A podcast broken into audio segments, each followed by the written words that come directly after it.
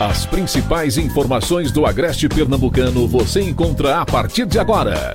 Veículos de comunicação integrados. Está no ar o programa Independente, direto dos estúdios do Santa Cruz Online.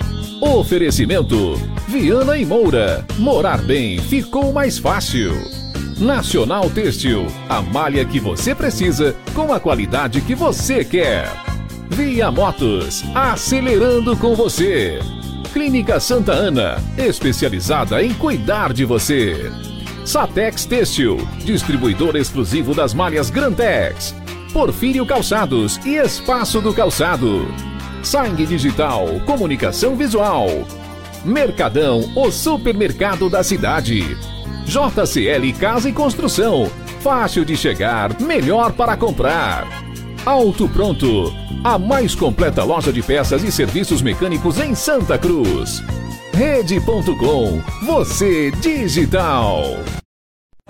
Olá, boa noite, uma ótima noite para você. Hoje é segunda-feira, dia 12 de abril de 2021 e o seu programa Independente já está no ar. Uma semana começando, enfim, que seja uma semana abençoada, que possamos cumprir com nossos objetivos, bater nossas metas. E cá estamos nós, para juntos batermos um papo aí sobre assuntos do seu interesse a partir de agora. Hoje eu conto com três presenças.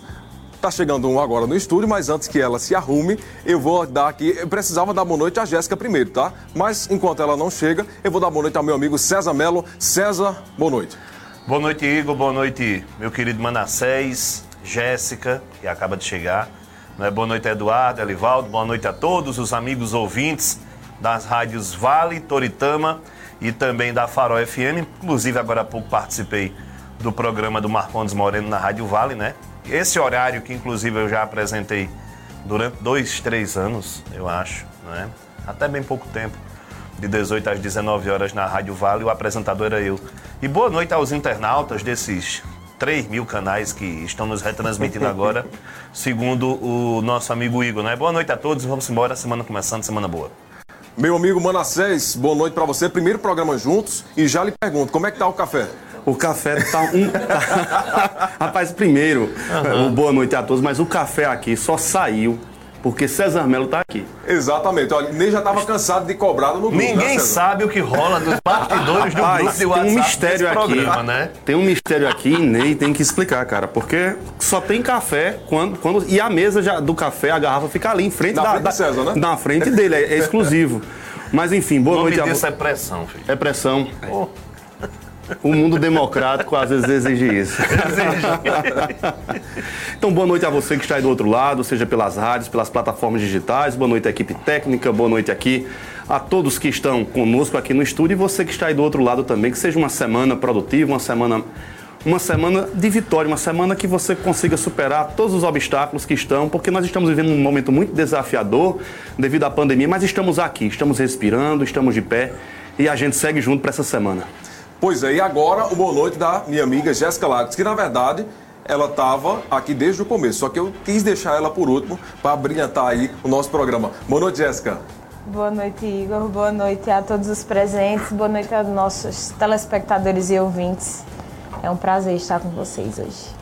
Muito bem, lembro para você aí as 3 mil páginas que, como diz o César, que retransmitem o programa. Santa Cruz Online, no Facebook e no YouTube, estamos ao vivo. Estamos também ao vivo através do blog do Ney Lima, Jardim do Agreste, a página da Nova FM no Facebook, o blog do Evandro Lins, Estação Notícias, a página da Vale FM, Bodega Nordestina, TV Atitude Agreste, TV Cambucá, TV SBUNA, Rede Nordeste e ainda não acabou, tem Agreste TV. Estamos ao vivo também através de emissoras de rádio, né? A Vale FM, Farol FM e Toritama FM. Obrigado aí pela audiência de todos vocês. Vamos juntos começar esse primeiro programa da semana, hoje dia 12 de abril. O programa é tão forte, que o Bodega Nordestina agora tem um bar, né? Sim, de frente à delegacia. Né? Você alô, já foi Paulo lá, Viana, ainda não fui lá.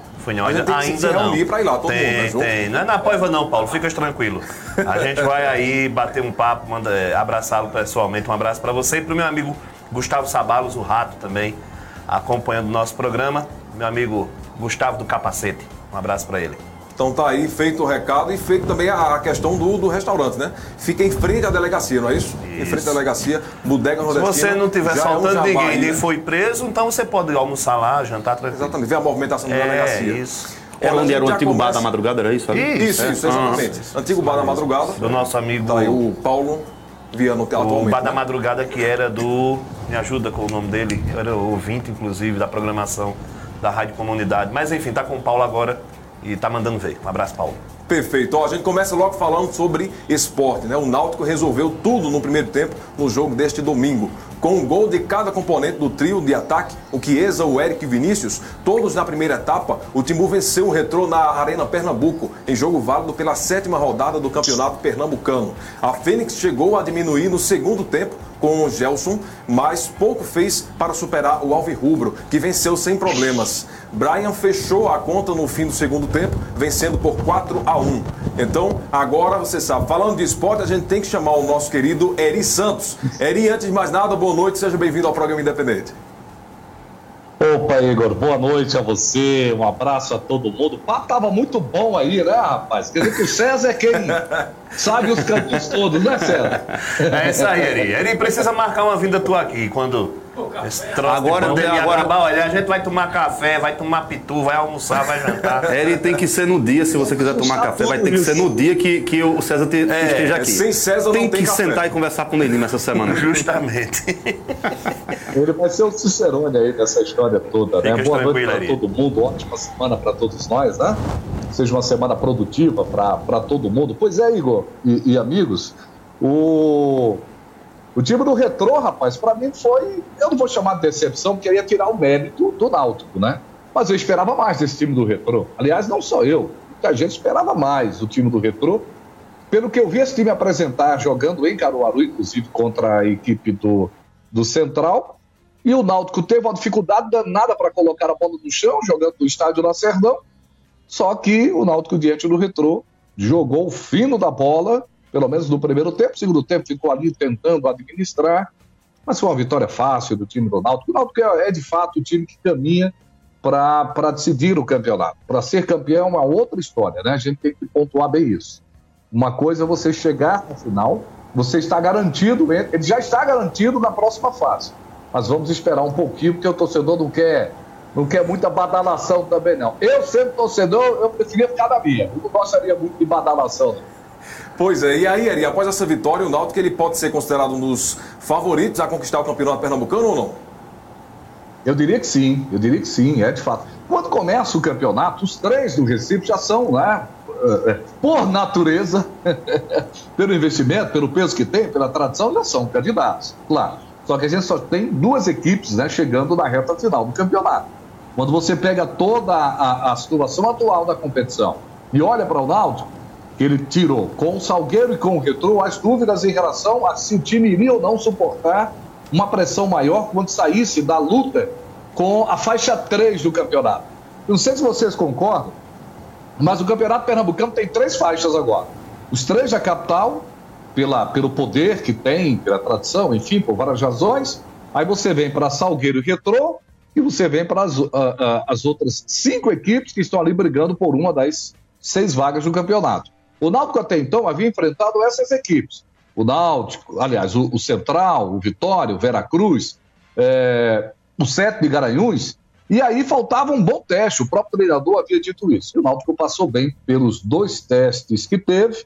E agora é esperar o clássico do próximo domingo contra o Santa Cruz. Outro jogo aguardado. Mas o Santa Cruz sem treinador, com problema sério para resolver. Aliás, já falando do Santa Cruz sem treinador, Alexandre Galo é o nome mais perto de fechar com o Tricolor. Isso pode acontecer na noite de hoje ainda, viu, Igor? Eri, querido, falar do Santa, a gente já tinha previsto a queda do Brigatti aqui semana passada, né? Lembra? Que dizíamos que ele era o próximo a cair. A gente não secou o cara não, né? Não. É impressionante, Eri. Com 15 dias, eu acho, de trabalho do Brigatti, eu ouço muito a Rádio Jornal, ouço muito emissoras da capital, mas principalmente a Jornal. Os torcedores já chiavam com o cara, já falavam que ele era retranqueiro, já falavam que... Enfim, com 15 dias, 20 dias, já tinha essa atmosfera. Era de se esperar que no primeiro tropeço grande, ele caísse, e foi o que aconteceu. A gente comentou aqui na terça-feira passada, quando tinha caído o Jair Ventura, né, que o próximo era o Brigatti, e assim aconteceu. Falando do Náutico um pouquinho, Eri, o Náutico que vive essa fase esplendorosa, né, mas a gente sabe que não adianta de nada fazer uma primeira fase esplendorosa se na hora do vamos ver amarelar. E também, e aí entendam os torcedores do Náutico, a gente sabe que tem aquela velha história de que na frente do esporte o Náutico muitas vezes treme, né? Saber se ele esse ano se segura mesmo, se ele faz valer a sua melhor fase ou não em relação à Santa, em relação ao esporte. E o jogo de ontem, né, Eri, como você bem disse, o Náutico, não é que ele só precisou de um tempo, mas foi tão superior no primeiro tempo que o segundo tempo acabou sendo mesmo para administrar o resultado. Um baita resultado, já que o time do Retrô está longe de ser esse baixa renda que você falou aí, porque é a classe alta, a classe média e a baixa renda. A baixa renda hoje tem 5 times dentre esses 10 que disputam o campeonato estadual. É mais ou menos assim, né? É verdade, é mais ou menos assim mesmo, César. Em relação ao técnico de Santa Cruz, queria pontuar só um detalhe. A impressão que deu na contratação do técnico de Santa Cruz é que foi para dar uma resposta imediata. O clube ainda não definiu exatamente qual é a sua linha de trabalho. Isso não ficou muito claro ainda no Santa Cruz. Isso é muito ruim. Você contratar o treinador para dar uma resposta à torcida. O presidente foi eleito na sexta, na segunda-feira, anuncia João Brigatti. Qual foi o critério utilizado? Qual foi a avaliação que foi feita? Aparentemente nenhuma, de repente o cara é demitido porque não se encaixava na filosofia que o time do Santa Cruz deve ter. Já vai ter Roberto Jesus amanhã. Até ouvi Roberto Jesus falando o seguinte, que ele espera, né, pela amizade que tem, pela relação boa que tem com os jogadores, ter melhor resultado do que o próprio Brigatti, que era um pouco distante nessa questão do relacionamento com os jogadores, e há uma aposta aí para que o Roberto Jesus consiga isso. Bom, o Náutico é isso aí que a gente tá vendo. É um clube que, como perguntou o Igor logo no começo, é um clube, sim, para você apontar como sério candidato ao título do campeonato, não é? Vai se encaixando, vai se achando. E agora, a questão que a gente está vendo aí no restante do campeonato é quem vai brigar pelas vagas, né, restantes. Se de fato o Náutico, aliás, o Sport e o Santa Cruz vão ter tranquilidade, não é, nessa reta final do campeonato. Se as equipes que estão lá embaixo vão se recuperar, que sempre é possível isso acontecer, né? O Retrô tem jogo difícil ainda, o Salgueiro tem jogo difícil, o próprio Afogados. E quando eu falo jogo difícil, é encarar também os três da capital e os próprios clubes que estão brigando com eles. Eu acho que esse campeonato ainda tem muito a dar, né? Dá para a gente ver ainda nesse campeonato. O fato de o Náutico disparar não quer dizer que a situação está resolvida, não. Vamos ter um duelo muito bom. Eu acho que o campeonato ele cresce a partir dessa rodada agora, na luta das equipes para conseguir um lugar ao sol nessa luta aí para chegar na reta final do campeonato. Muito bem, Eri. Ontem teve jogo também, né, do atual campeão brasileiro, Flamengo, que venceu aí ontem o atual campeão da Copa do Brasil, Palmeiras, pelo placar de 6-5 nos pênaltis, e levou aí o bicampeonato da Supercopa do Brasil. Durante os 90 minutos mais acréscimos, o jogo terminou aí empatado por 2-2, e aí foi exatamente nos pênaltis que teve aí o Flamengo como campeão desse jogo. Queria saber qual a sua avaliação sobre esse jogo de ontem. Foi um grande jogo, né? Eu gostei demais de ver o jogo. Ali os dois grandes clubes, né, com poder financeiro. Foi um jogo que valeu a pena esperar para ver, não é? Só fica assim meio sem graça por conta de você não ter o público no estádio para presenciar aquele jogo e dar a moldura do espetáculo. Eri, ainda se trabalhou com a possibilidade de se abrir para quem tivesse tido as duas doses de vacina contra a Covid, né? Só que o problema todinho, Igor, Manassés, Jéssica, é que esse jogo ficou subjúdice até sexta, né? Se aconteceria ou não, a verdade é essa. Tem planejamento, né? Aí como é que você vai planejar a venda ou a cedência de entradas para um público de 5, 6, 7 mil pessoas, se você não sabe nem se o jogo vai acontecer de fato? Porque houve uma definição, sim, durante a semana, só que os organizadores acreditavam que, com uma liminar eles realizariam o jogo e foi o que aconteceu. Eu acho que por isso é que não se trabalhou a possibilidade de se abrir ali para quem tivesse 2 doses de vacina contra a Covid. É realmente, tira o brilho, né, Eri? Mas que foi um jogaço, foi, né? E aí é quando você vê o quão o futebol brasileiro hoje está carente de bons elencos, de boas estruturas de jogo, né? Ver o Flamengo e ver o Palmeiras jogando, eu acho que principalmente o Flamengo dá gosto de ver. É um time muito bem montado, é um time muito bom. Sem sombra de dúvidas. Eu acho que o Flamengo, o Palmeiras foi um grande adversário, né? O melhor adversário que a gente poderia ter para esse confronto com o Flamengo. A gente sabia que o Flamengo iria jogar melhor. O Flamengo está num momento que não é coincidência, é bom que se diga, né? É resultado de um trabalho feito lá atrás, de recuperação financeira do clube, de um trabalho a longo prazo, suportando pressão, chegar onde chegou hoje. Chegou a um patamar realmente impressionante. Não é à toa, não é uma coisa assim do nada.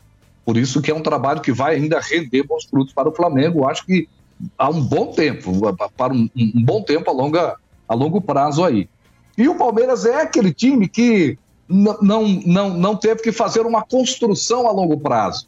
Por quê? Porque chegou alguém para derramar dinheiro lá no Palmeiras, né? Então, chegou quem teve dinheiro, investiu e tal, e transformou o Palmeiras num clube que administrativamente passou a trabalhar muito bem. A gente tem esse reflexo dentro de campo com as equipes disputando grandes campeonatos. Mas foi um jogo bom de se ver. Eu iria cobrar daqueles caras que perderam aqueles pênaltis ali para o Palmeiras.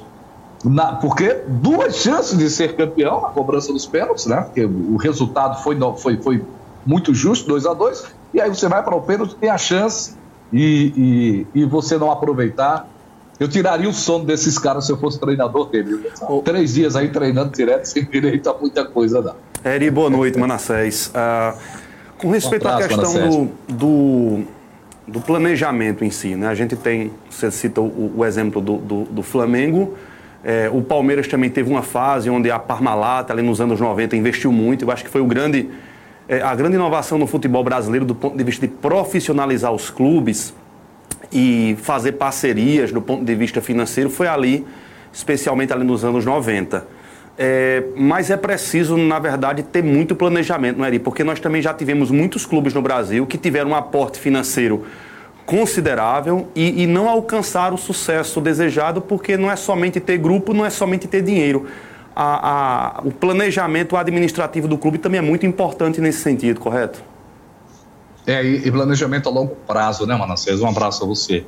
A longo prazo. O que ocorre hoje? Vamos pegar um exemplo aqui do Náutico, quando subiu para a Série A a última vez, naquele momento em que ele ganha o direito de disputa. Ganhou porque ele, né, caiu no colo ali de ir com os seus jogos para a arena. Aí ganhou uma estrutura para o CT, uma grana boa durante o período ali do campeonato, durante o contrato que tinha. É verdade que acabou, o Náutico briga hoje na justiça para ser indenizado em cerca de 10 milhões de reais, por exemplo. Mas o que aconteceu naquele período? O Náutico teve dinheiro e teve a pior administração possível. O Náutico contratou jogador. Tem um jogador chamado Magrão, que foi contratado, um volante, foi contratado à época pelo Náutico. Jogou no Palmeiras e no Corinthians. Isso. Número 5. Volante. Isso. Isso. E aí, o cara, até hoje, César, ele recebe dinheiro do Náutico, cara. Né? Ele praticamente não jogou no Náutico. Ele passou pelo Náutico, mas o contrato, o Náutico achou que tinha muito dinheiro. Então, qual é o problema? É como o Manassés mencionou, não é só ter o dinheiro, é ter uma linha de trabalho a longo prazo. O que é que a gente vê hoje com muitos clubes? Torcedores privilegiados. O que é que eu quero dizer? O cara é presidente do clube, mas antes de ser presidente, ele é um grande torcedor. E ele é influenciado pelos resultados. Ele não é influenciado pela gestão. Ele não é um gestor, ele é um torcedor privilegiado, que pode contratar, que pode demitir, que pode fazer o que ele quiser. Então não há uma visão administrativa.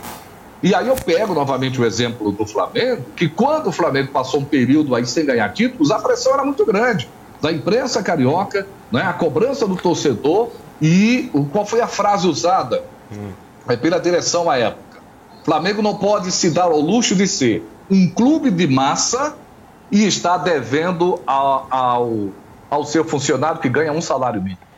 Eri, então, eu acho que isso aí foi bem representativo. Né? Eu acho que o case um dos cases mais famosos dessa história de injetar muito dinheiro num clube sem planejamento e dar em um grande desastre foi o Atlético Mineiro na década de 90, eu acho que você lembra, né, claro, quando contratou Neto, quando contratou Renato Gaúcho, quando contratou Éder, quando contratou o próprio Gaúcho, né, que fazia dupla de ataque ali com o Renato, né? Enfim, gastou tubos de dinheiro, né? Fez era Selegalo, eu me lembro até, tinha até esse Selegalo, né? E não deu certo, não ganhou nem sequer o Campeonato Mineiro e depois se desfez. O Flamengo mesmo, de 1995, Eri, né? O melhor ataque do mundo, Romário, Sávio e Edmundo também naufragou. Exemplos, cases de times que mesmo o dinheiro não resolveu, temos muitos também na história recente do futebol brasileiro, né? De 20, 25 anos para cá, temos alguns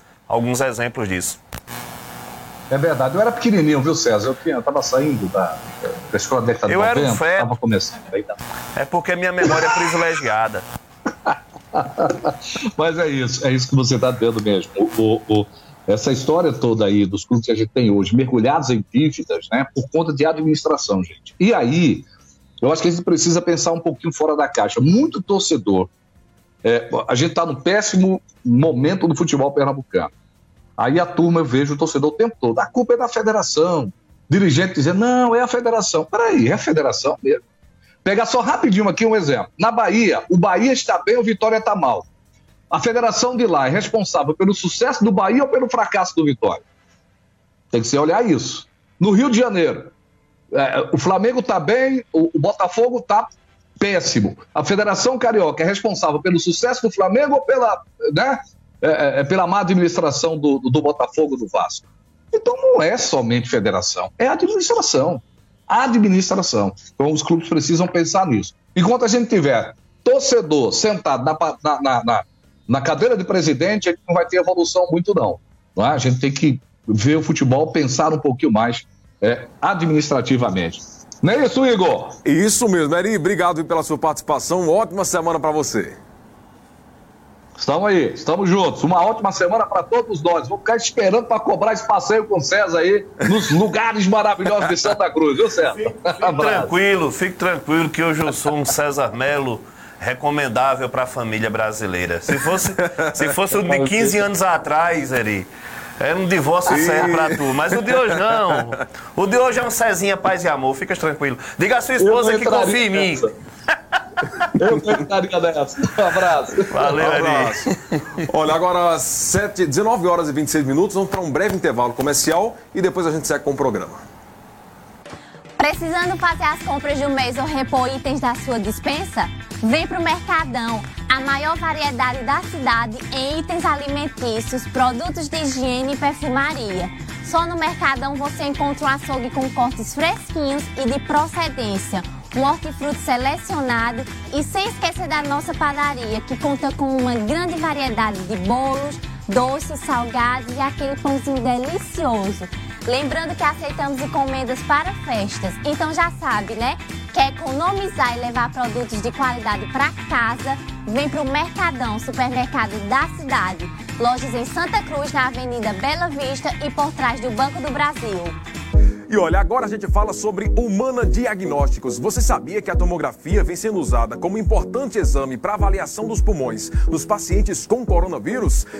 Através da tomografia é possível avaliar de forma rápida a extensão do acometimento pulmonar e auxiliar na definição do tratamento. E na Humana Diagnósticos, você realiza sua tomografia e recebe o resultado em até 6 horas. Isso mesmo, em 6 horas sai o resultado. É mais segurança, mais agilidade para o seu tratamento, então não perca tempo. Agende já o seu exame. Estamos atendendo de acordo com todos os protocolos de higiene e segurança. Humana Diagnósticos, aqui em Santa Cruz do Capibaribe. Atenção para o fone, 3731-8825.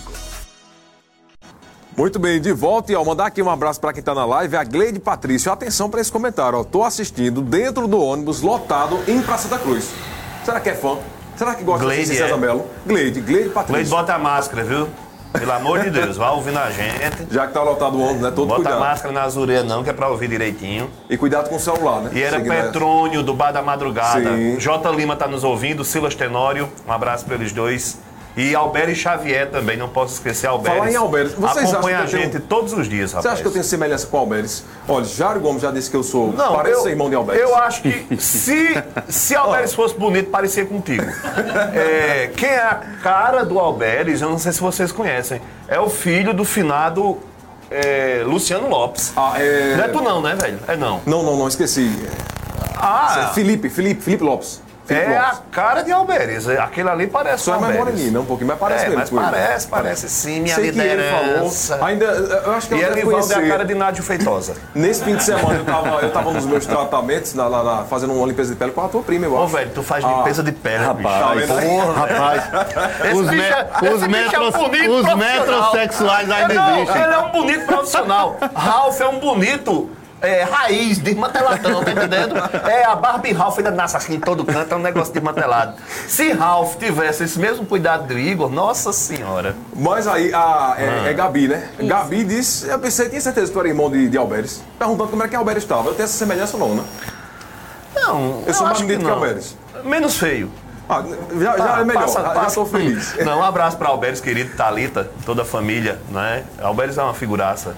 Um dos maiores comunicadores do interior de Pernambuco. Pois é, descobriu muita gente, né? Digamos assim. Grande amigo de Antônio de Roca, ex-prefeito de Jataúba. Olha, seguindo aqui com notícia boa agora, a campanha nacional de vacinação contra a influenza, o vírus da gripe, começa nesta segunda e vai até o dia 9 de julho. A vacinação contra a gripe será dividida em 3 grupos prioritários. Então, atenção agora para a primeira etapa, de 12 de abril a 10 de maio, será a vez das crianças gestantes, puérperas, povos indígenas e trabalhadores de saúde se vacinarem. Já a segunda etapa, que vai de 11 de maio até 8 de junho, idosos e professores serão vacinados. E a terceira etapa vai de 9 de junho até 9 de julho. Demais grupos prioritários serão vacinados. O público-alvo é estimado em 79,7 milhões de brasileiros e a meta do Ministério da Saúde é vacinar pelo menos 90% dos grupos prioritários. Excepcionalmente este ano, pessoas com mais de 60 anos não serão o primeiro grupo a ser imunizado contra a gripe, para evitar o conflito com o calendário de vacinação contra a Covid, que estará acontecendo paralelamente. Caso a pessoa se enquadre dentro do grupo prioritário das 2 vacinas, o Ministério da Saúde recomenda que seja tomado primeiro a vacina da Covid e depois a vacina contra a gripe. É necessário também dar um intervalo mínimo de 14 dias entre as 2 vacinas, porque ainda não se sabe os efeitos da com a administração simultânea dos 2 imunizantes. Então tá aí uma boa notícia, mais uma vacinação contra o vírus da gripe, né, influenza, enfim, que tem um bom sucesso essa vacinação. Algo a comentar, não? Não, é apenas a população ficar atenta e se informar, porque eu vi que existe realmente, tem que ter uma diferença de... 14 dias entre uma vacina entre uma e outra, só esses detalhes e mais, né, Igor? Por exemplo... Aqui em Santa Cruz já está vacinando quem tem 63 anos, né? Hoje eu entrevistei o vice-prefeito Alinho Aragão, ele trouxe a informação. Aí pronto, a pessoa tem 63, aí toma a vacina contra a gripe. Não significa que depois, quando tiver na idade entre 61 e 62, essa que tem 63 não vai poder tomar. Vai poder tomar sim também, né? Porque alguém pode imaginar, a minha idade é 80 anos, então está vacinando já quem tem 63, então eu perdi o direito de se... Não, você tem ainda o direito de ser vacinado, pode ir, pode procurar, não é? Eu tenho certeza que talvez já se inscreva, né? Se inscreva novamente, claro, no... Eu acho, tem um aplicativo de inscrição. E outra coisa, gente, qualquer dúvida, tem um aplicativo, tem os canais, mas qualquer dúvida, vai na secretaria e procure se informar, não é? Porque algumas pessoas preferem esse contato, essa informação tradicional, né, que é a do boca a boca. Procura a secretaria, eu tenho certeza que lá vão lhe orientar direitinho. Ou então, quando começar as etapas de vacinação, procura também um dos locais. Eu tenho certeza que você vai ser orientado da melhor forma possível. E tem uma moda, eu estava ouvindo hoje na Rádio Jornal à Tarde, vindo de Caruaru para cá, chuva danada, viu? Chuva forte em Caruaru hoje à tarde. Só chove aqui, né, rapaz? Impressionante, chuva forte em Caruaru na tarde de hoje, né? Pronto, Jéssica, o Alô Vacina é o 99453 0615. Eu vi um vídeo da Rádio Jornal e uma notícia de que, eu acho que no Maranhão, dois caras assaltaram um carro da Secretaria de Saúde e levaram de dentro do carro 1.200 doses de vacina. Agora, não era contra a Covid, contra a gripe. Provavelmente um crime de encomenda, não é? Provavelmente sem um crime dúvida. De encomenda. Só que eu acredito que quem encomendou o crime imaginava que eram vacina, eram doses para Covid. Para Covid, só que eram doses de vacina contra a gripe, e a polícia, eu vi o depoimento de um delegado dizendo que já estão investigando para chegar à autoria, né? Eram dois sujeitos que interceptaram, levaram o carro com as vacinas dentro. Então tá aí, agora mudando de assunto, a Secretaria Estadual de Saúde de Pernambuco registrou hoje 738 casos da Covid-19. Entre os confirmados hoje, 108 casos são de síndrome respiratória aguda grave e 630 são leves. Agora Pernambuco totaliza 370.225 casos confirmados da doença, sendo 37.746 graves e 332.479 leves. Também foram confirmados 34 óbitos ocorridos entre 12 de julho do ano passado, isso mesmo, foi confirmado hoje, óbitos ocorridos no ano passado e também ocorridos nas últimas 24 horas. Ou seja, mortes do ano passado acabam sendo confirmados, porém, fatores, vão investigando até divulgarem essa informação concreta. Então, com isso, o Estado totaliza 12.837 mortes pela Covid-19. Agora, às 19h34, 7 horas e 34 minutos, eu chamo o intervalo para a gente seguir aqui, posso chamar? Então a gente vai para o intervalo, depois na volta tem a situação que está aí, o cenário político nacional fala agora sobre essa CPI da Covid. Inclusive tem aí senador querendo que essa CPI ela se estenda não só para o governo federal, mas para estados e municípios. Depois do intervalo a gente fala sobre isso. Olha, deixa eu falar da novidade, porque chegou a Santa Cruz do Capibaribe o Mob 66, o aplicativo de transporte que vai facilitar a sua vida. Motoristas capacitados, veículos novos, segurança, conforto e comodidade. Tudo isso pagando muito pouco. Para ter uma ideia, uma corrida do centro da cidade até o Moda Center ou da Coab até o bairro São Cristóvão pode sair em média por apenas R$7. É muito barato, uma verdadeira revolução no transporte. Mob 66, frota disponível em Santa Cruz do Capibaribe. Baixe o aplicativo e solicite. A Maquetel é o lugar certo para você impulsionar o seu negócio. Tem máquinas de costura, bordado, laser, corte e transe, com alto padrão de qualidade e tecnologia para a sua produção de moda. Na Maquetel, você tem condições de pagamento que cabem no seu bolso. 12 vezes sem juros no cartão de crédito e em até 10 vezes no boleto bancário com uma pequena entrada. Financiamento em todos os bancos. Faça já o seu orçamento com um de nossos consultores. WhatsApp 819-9692-9826. Olha, o senador Alessandro Vieira, do Cidadania, Alessandro Vieira, protocolou no sábado o pedido para a mesa diretora do Senado ampliar o alcance da CPI, que é a Comissão Parlamentar de Inquérito, que vai investigar aí responsabilidades por atos praticados pelo governo federal no combate à pandemia. A CPI da Covid estava prevista para ser instalada no Senado hoje, durante a sessão da Casa. A medida atende à decisão proferida na quinta-feira passada pelo ministro do STF, do Supremo Tribunal Federal, o Luiz Roberto Barroso. E aí, a partir de agora, inclusive, tem até uma informação sobre o senador Gilberto Girão. Ele é do Ceará, se não me engano. Ele está até colhendo, já tem 27 assinaturas.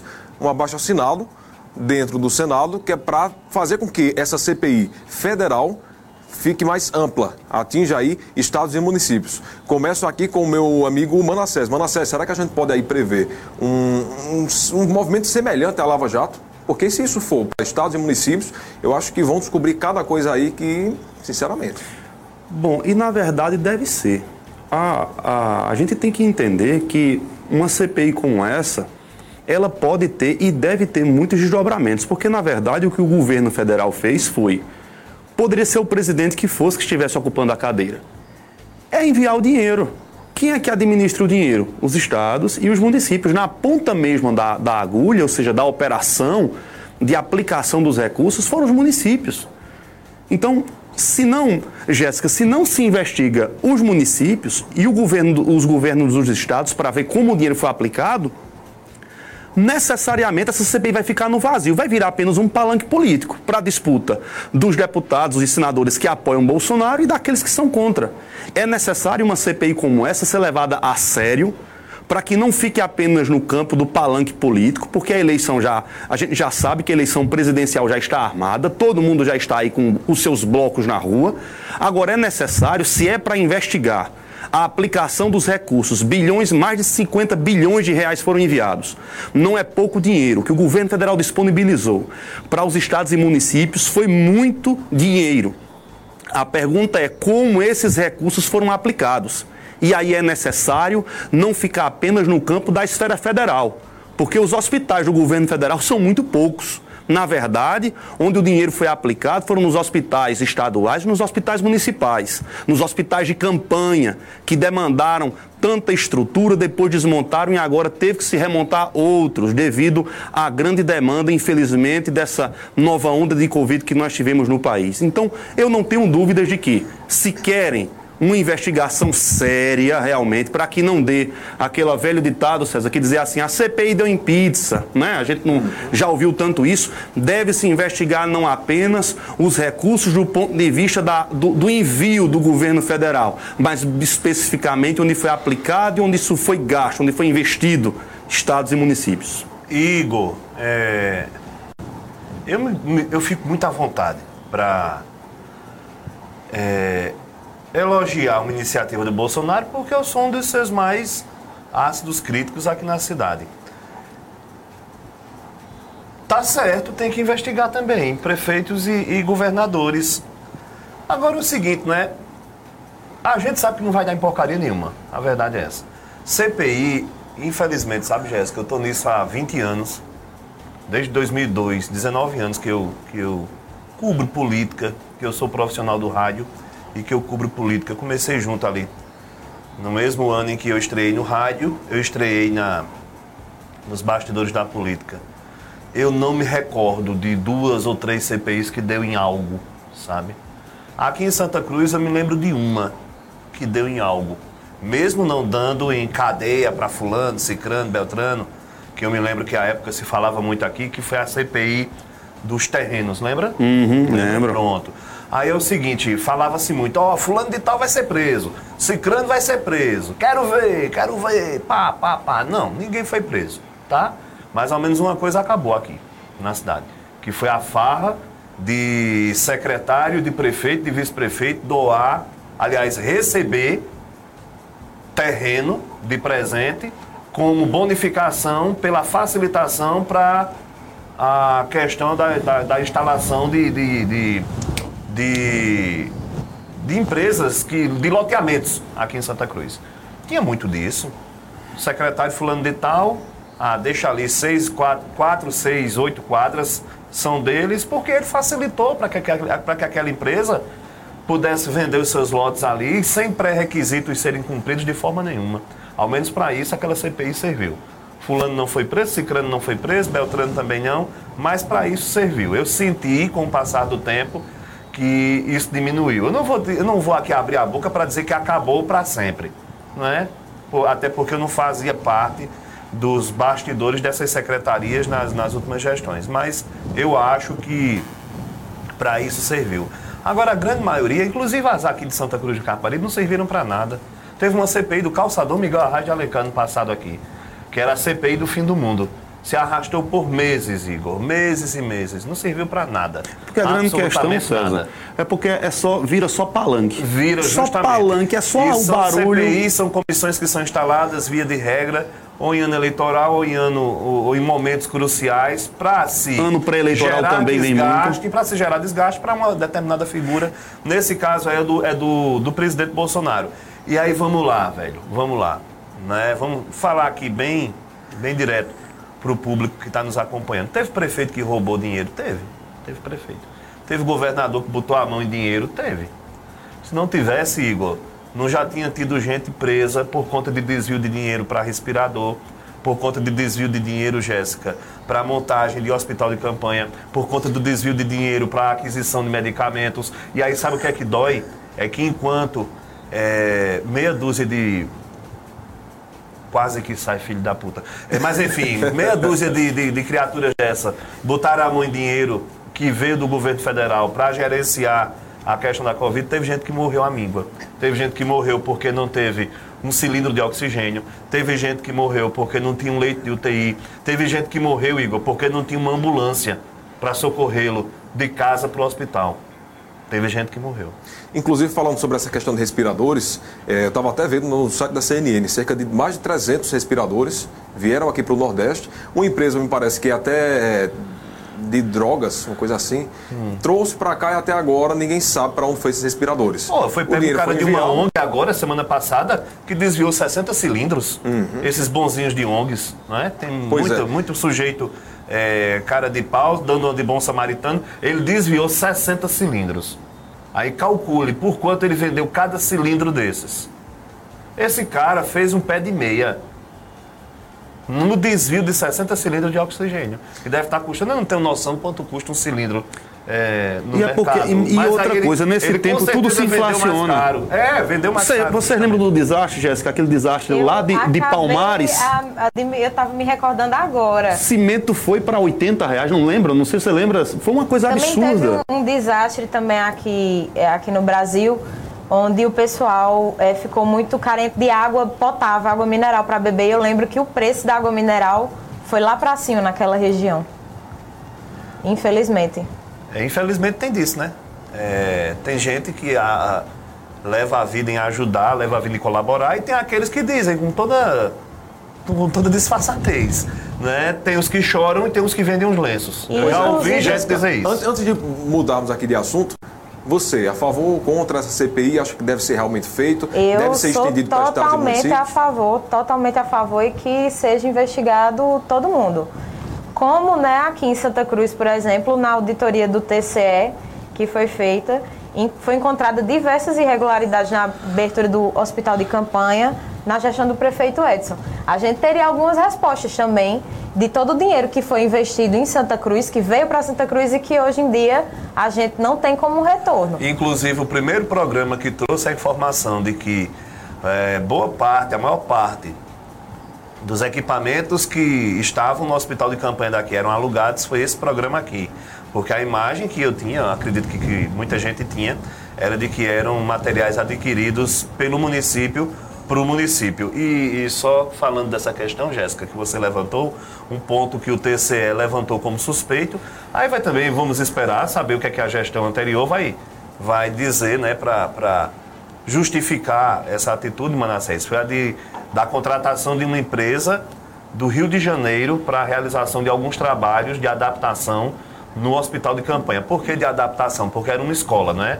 Era uma escola que foi adaptada para um hospital de campanha. Um dos pontos levantados foi esse. Vamos aguardar aí, saber qual é a justificativa que o ex-prefeito Edson vai apresentar, se essa empresa realmente era sediada no Rio de Janeiro, se é só a questão de documentação, enfim.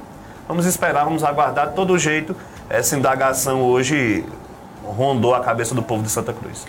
Sim, a grande questão é que quando nós tivermos pessoas que apliquem bem, gestores públicos, prefeitos, governadores que apliquem bem um recurso público, levem com seriedade a mesma coisa, a realidade vai ser diferente. Eu vi uma prefeitura do Rio de Janeiro, não é o Rio propriamente, é uma cidade lá do estado do Rio.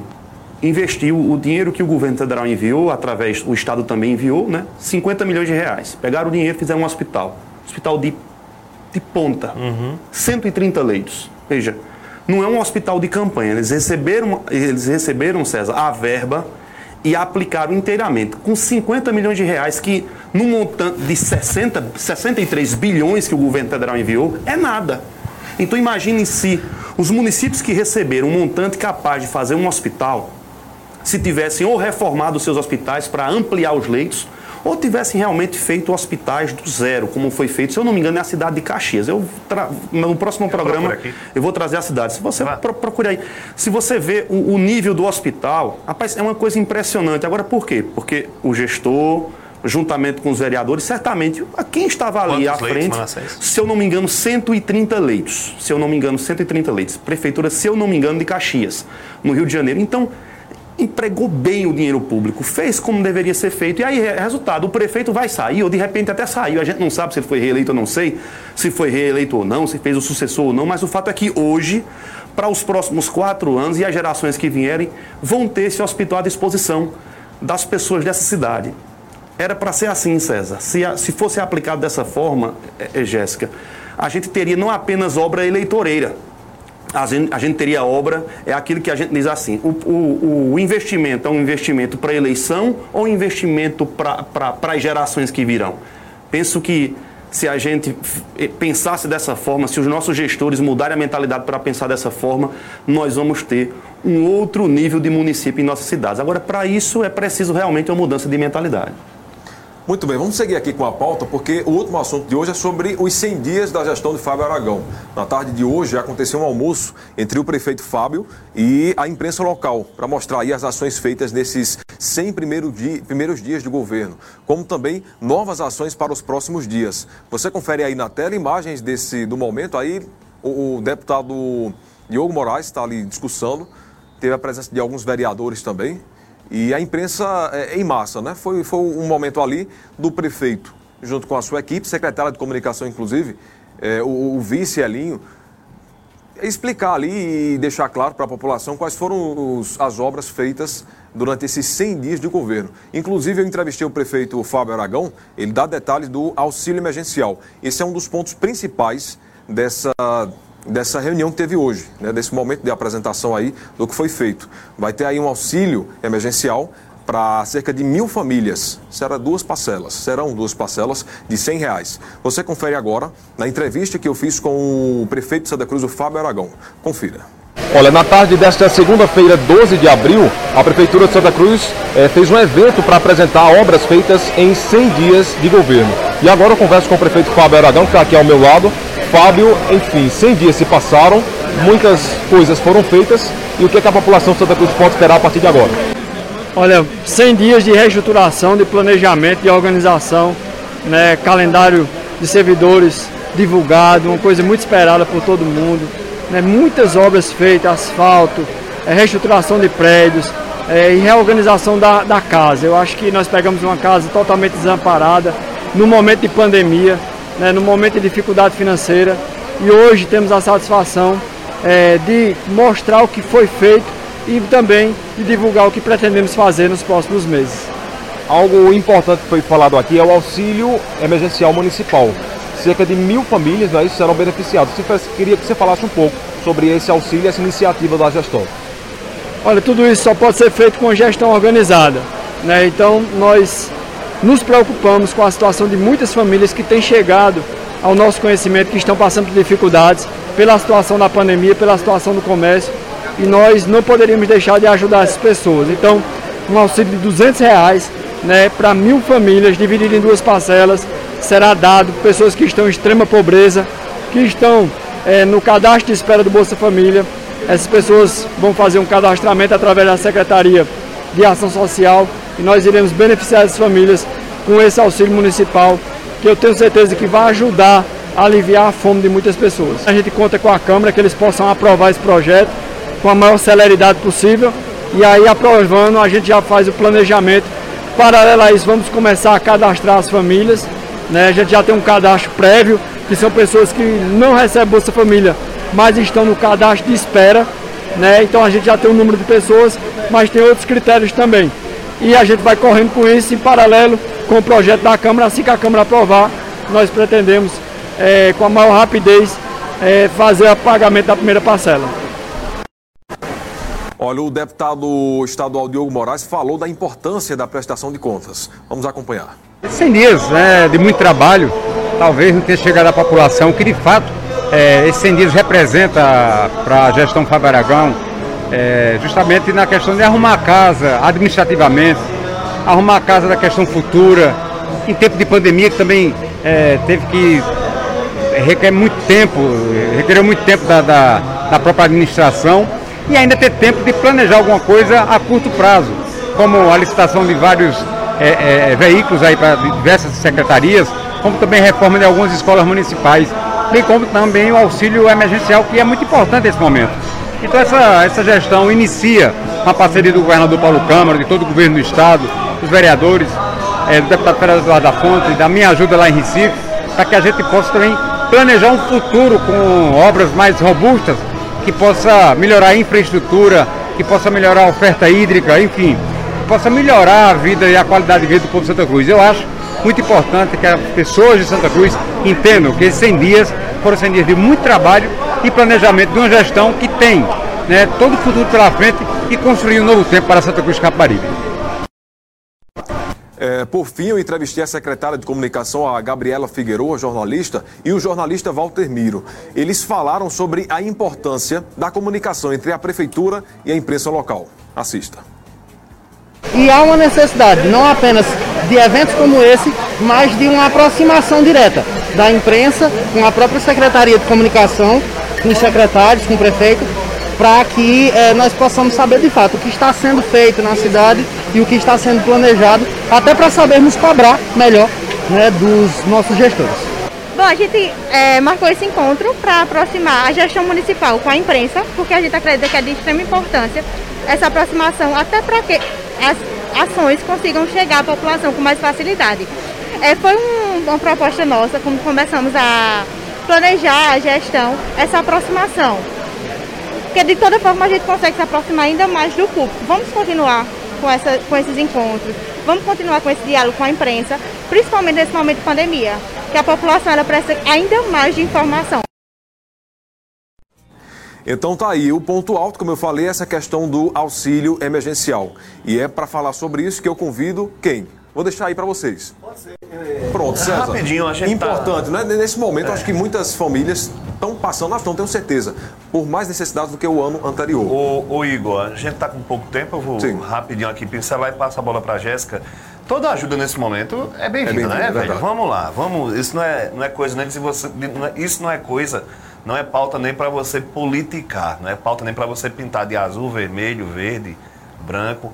É uma pauta que é de interesse comum, que tem um viés de utilidade pública e que o prefeito Fábio acerta em cheio ao adotar esse auxílio. E existe a possibilidade, está sendo estudada também, a informação que eu tenho é essa, de ser também criado um auxílio específico para a classe artística aqui de Santa Cruz do Capibaribe. Ainda está se estudando, está numa fase bem embrionária, então não se fala ainda em valor, mas que também para ajudar esse pessoal que está sofrendo tanto nesse momento, né? Quanto à gestão, os 100 dias, eu já fiz uma rápida avaliação no programa da quinta-feira e mantenho a minha impressão que ainda é cedo para analisar alguns aspectos, mas também que existem outros que já podem sim ser bem avaliados e por isso é que eu acho que o governo está naquela média de 7, 7,5 conseguida nesses 3 primeiros meses, Igor. Então é isso, ainda sobre essa questão aí, para passar para a Jéssica, o Fábio ele informou a compra, divulgou, né, a compra de 9 motocicletas novas, que vão servir à mobilidade urbana, defesa social e administração, além de 4 automóveis e uma ambulância. Os automóveis também devem ficar à disposição da Secretaria das secretarias. E o prefeito informou que o objetivo é evitar ao máximo a locação de veículos pela prefeitura. Haverá também reforma em várias escolas e na UPA. Jéssica Lagos. Como eu falei na última quinta também, parabenizo a equipe. A gente sabe que no começo de qualquer gestão é complicado pegar a casa um pouco bagunçada e mesmo assim ter tantos pontos positivos, inclusive esse do auxílio, que hoje eu vi nas redes sociais, muitas pessoas apartidárias que não se posicionam em determinados partidos, mas parabenizando, inclusive pessoas de partidos de bandeiras levantadas ainda, mas parabenizando a atitude. A gente vê que em Santa Cruz muitas pessoas já tomaram a iniciativa de conseguir cestas básicas e fazer algumas campanhas justamente para esse tipo de situação dessas pessoas que estão passando por uma necessidade mais profunda. E Fábio, e junto com Hélio e seus vereadores, né, o governo vem fazendo um trabalho satisfatório e com o auxílio, eu acredito que ele fechou os 100 dias com chave de ouro, hein? Bom, eu avalio o governo do Fábio de início são 3 meses de governo, entrando já perto do... Já abril, né? Entrando no quarto mês. Ah, já, daqui a pouco é metade de abril. Já, mas esses 100 dias eu avalio como positivo, porque o governo não teve... Até porque pela data da eleição ficaria difícil transição. Mas não houve transição. Exatamente. Então, ainda que a gestão anterior tivesse feito o processo de transição, o espaço seria muito curto de tempo. E mesmo assim, não houve, a equipe de transição não conseguiu, a equipe do ex-prefeito Edson, enfim, não conseguiram fazer o procedimento. O Fábio entrou na prefeitura com a equipe às escuras, eles não sabiam realmente como estava e foram colocando tudo no seu devido lugar, foram... Creio eu que foi das coisas, né? um desafio muito difícil, porque por melhor que o ex-prefeito tenha entregue à prefeitura, mesmo assim, se você não conhece como as coisas estão, fica difícil. E a gente sabe, teve muita discussão política ali no início, que ninguém sabia como estavam as contas e as senhas, aquela coisa toda que teve lá a discussão ali no mês de janeiro e fevereiro. Mas o fato é que já estamos aí próximo ao dia 15 de abril. Avalio que o Fábio avançou em muitas coisas, pode parecer até uma bobagem, César, mas, por exemplo, o fato de colocar os boletos para o calçadão Miguel Arraes, porque antes não havia um controle sobre isso.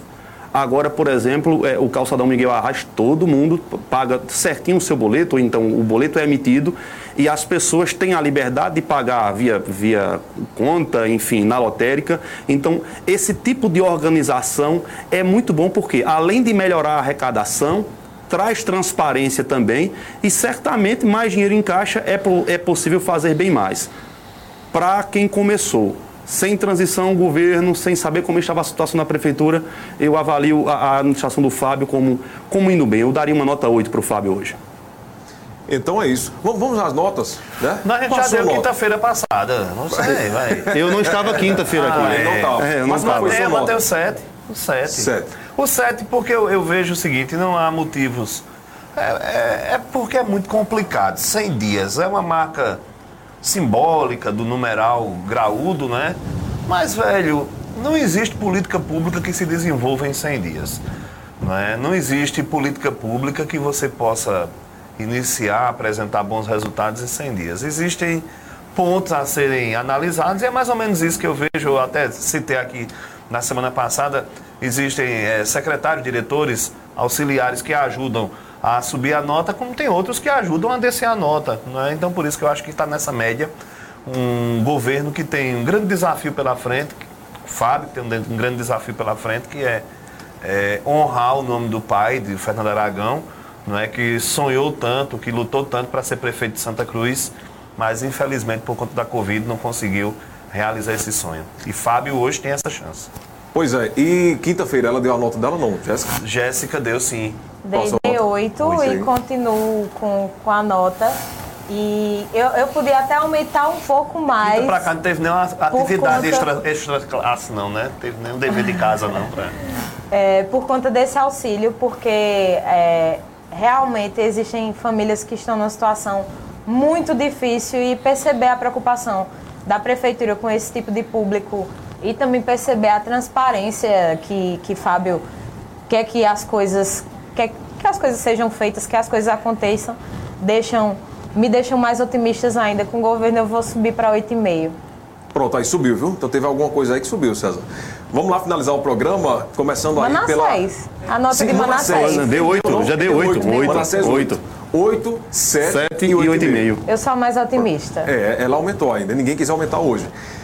O programa vai ficando por aqui. Boa noite à minha amiga Jéssica Lagos e até qualquer dia, né? Boa noite a todos e até a próxima, se Deus quiser. César, boa noite pra você. Ney Lima tá fugindo de mim. Eu já percebi. Hora dessa ele tá em Recife, tranquilo. Semana passada ele não esteve. Mas ele já deixou o chamado do café. Vem ele só, deixa o café pra César. O café vindo. Ele faz bagunça. O café vindo, você pode. Ney, quarta-feira eu vou estar aqui, Ney. E eu, pelo que eu vi, eu não sei se César vai estar. Ney, eu gosto demais de café. Ney, tem que ter café aqui, Ney. Na escala não tô, não. Eu vou estar aqui, Ney. Só tem café quinta, viu, Ney? Valeu, Igor. Então é isso, pessoal. Sim, boa noite do meu amigo Manassés. Boa noite, Manassés. Boa noite, Igor. Boa noite, Jéssica. Boa noite ao César. E boa noite a todos vocês que estão aí do outro lado, que nos acompanharam até agora. Também ao Elivaldo ali, o nosso companheiro pessoal aí da técnica. Deus abençoe a cada um de nós.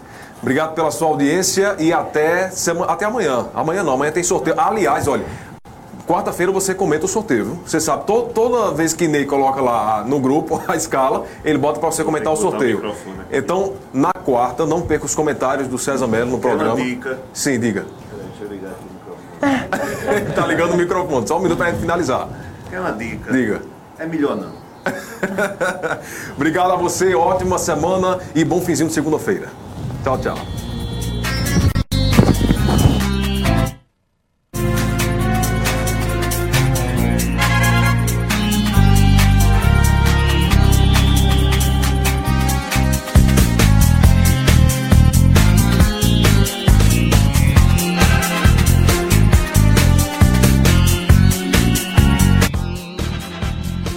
Programa Independente, direto dos estúdios do Santa Cruz Online. Oferecimento Viana e Moura, morar bem ficou mais fácil.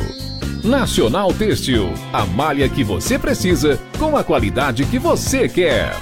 Via Motos, acelerando com você. Clínica Santa Ana, especializada em cuidar de você.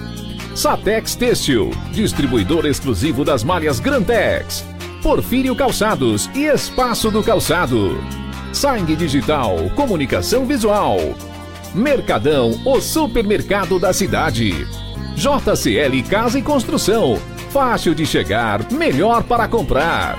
Auto Pronto, a mais completa loja de peças e serviços mecânicos em Santa Cruz. Rede.com, você digital.